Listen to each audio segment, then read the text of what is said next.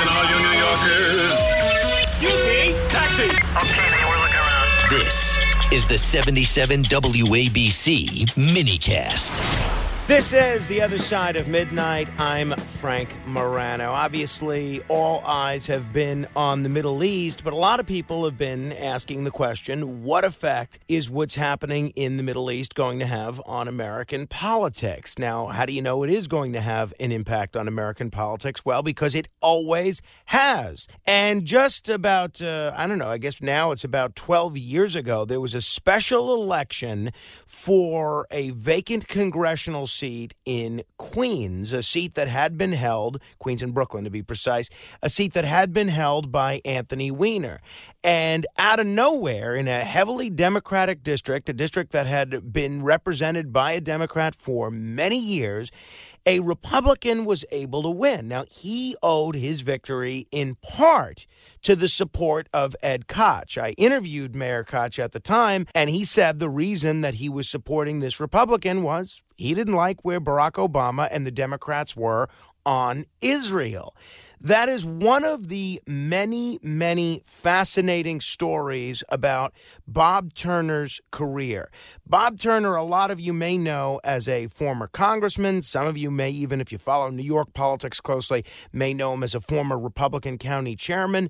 But what I didn't realize until picking up his new book, that was then Life Lessons from Queens, Hollywood, and the Halls of Congress, is that if you were to look at Bob Turner's career as a 26 volume encyclopedia, the amount of time that he spent in politics would be maybe one third of one volume of that incredible, incredible life. This man I knew worked in media, knew did pretty well. I had no idea the impact that he's had on so many media products that have become and have been household names over the course of the last four or five decades. Very, very pleased to welcome former Republican Congressman from New York and author of the new book, That Was Then, Congressman Bob Turner. Bob, it's been a long time. It's great to talk to you again. Well, thank you very much, Frank. You're too kind. Bob, I alluded to what's going on in, in Israel. Give people a little background who may not remember the stakes uh, in your special election back in 2011. Why would Ed Koch, a an avowed Zionist, a very proud Jew, why would Ed Koch back you over a Democrat, even though he was a Democrat, over a Jewish Democrat when he was a Jewish Democrat? And to be honest, it was a Democrat that didn't exactly have a history of anti Israel rhetoric. Why would Mayor Koch back you over that Jewish Democrat? Well, uh, I believe nobody trusted uh, Obama, and uh, he was a suspect to, to me, uh, other Republicans, and sane uh, Democrats uh, in, in, his approach to uh, Iran and um, a slight anti Israeli bias, uh, which is kind of typical of uh, the liberal left. Ed Koch was trying to push him in the right direction. Following the election, there was a, a, a meeting between at the UN with um, uh, Koch and uh, President Obama. And I immediately, after the meeting, asked Ed what was said, and he said, I can't tell you that. All I can tell you is um, that Obama said, You sent me a message, message received. Later that afternoon, he gave the most uh, pro Israeli speech of his career. follow up on what actually happened. And um, I have a, a, a, pretty bad attitude based on the, the, one piece of legislation that I got passed concerning Iran uh, reparations. It was discovered that the Iranian assets were frozen, but most of them were in international hands. We had enough clout to see that they weren't released, but we couldn't seize them. The Iranians lost a court battle uh, on uh, the reparations for uh, the Khobar, uh, Towers and the Marine barrack bombings, there was a 1.2 billion dollars in Iranian assets that we could actually seize, and we had it frozen. Uh, my bill, uh, and it was incorporated in a bigger bill, uh, was put together with uh, Bob Menendez of New Jersey, who was the um, um, Democratic uh, representative on the uh, Foreign Affairs Committee, and I was on the Foreign Affairs Committee in the House, allowed that uh, each of the victims, and there were 85 families involved, would participate equally in the reparations, that the money could be seized and distributed uh, evenly between everyone, and every family that was uh, had a lost loved one, uh, and uh, they would um, get an equal share, whether they were a colonel or a private or whatever.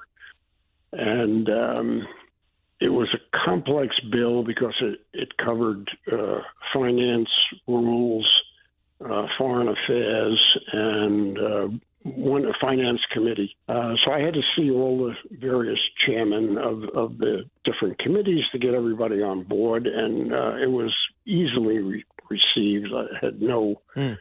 real opposition, and um, it was uh, now turned uh, for the government to deliver. And uh, I was told that this may take a year of wrangling. It was a Citicorp um, subsidiary, and I was out of the house by then. And not that it would have mattered, but at that point, uh, Obama unfroze the uh, assets despite the bill, and uh, as a some kind of a gesture of peace and goodwill. And how did that work out? Uh, so no, no one. It, it's being litigated.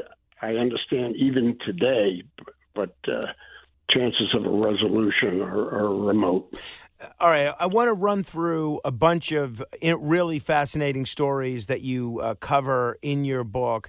That was then Life Lessons from Queens, Hollywood, and the Halls of Congress. But uh, since you brought up the situation in the in the Middle East, Give me your thoughts on what we're seeing in Israel now. Obviously, this Hamas attack has left uh, Israel reeling, and it's led to uh, really an international outpouring of support and sympathy for these innocent people that have been killed and these innocent people that have been taken hostage, potentially including dozens of Americans.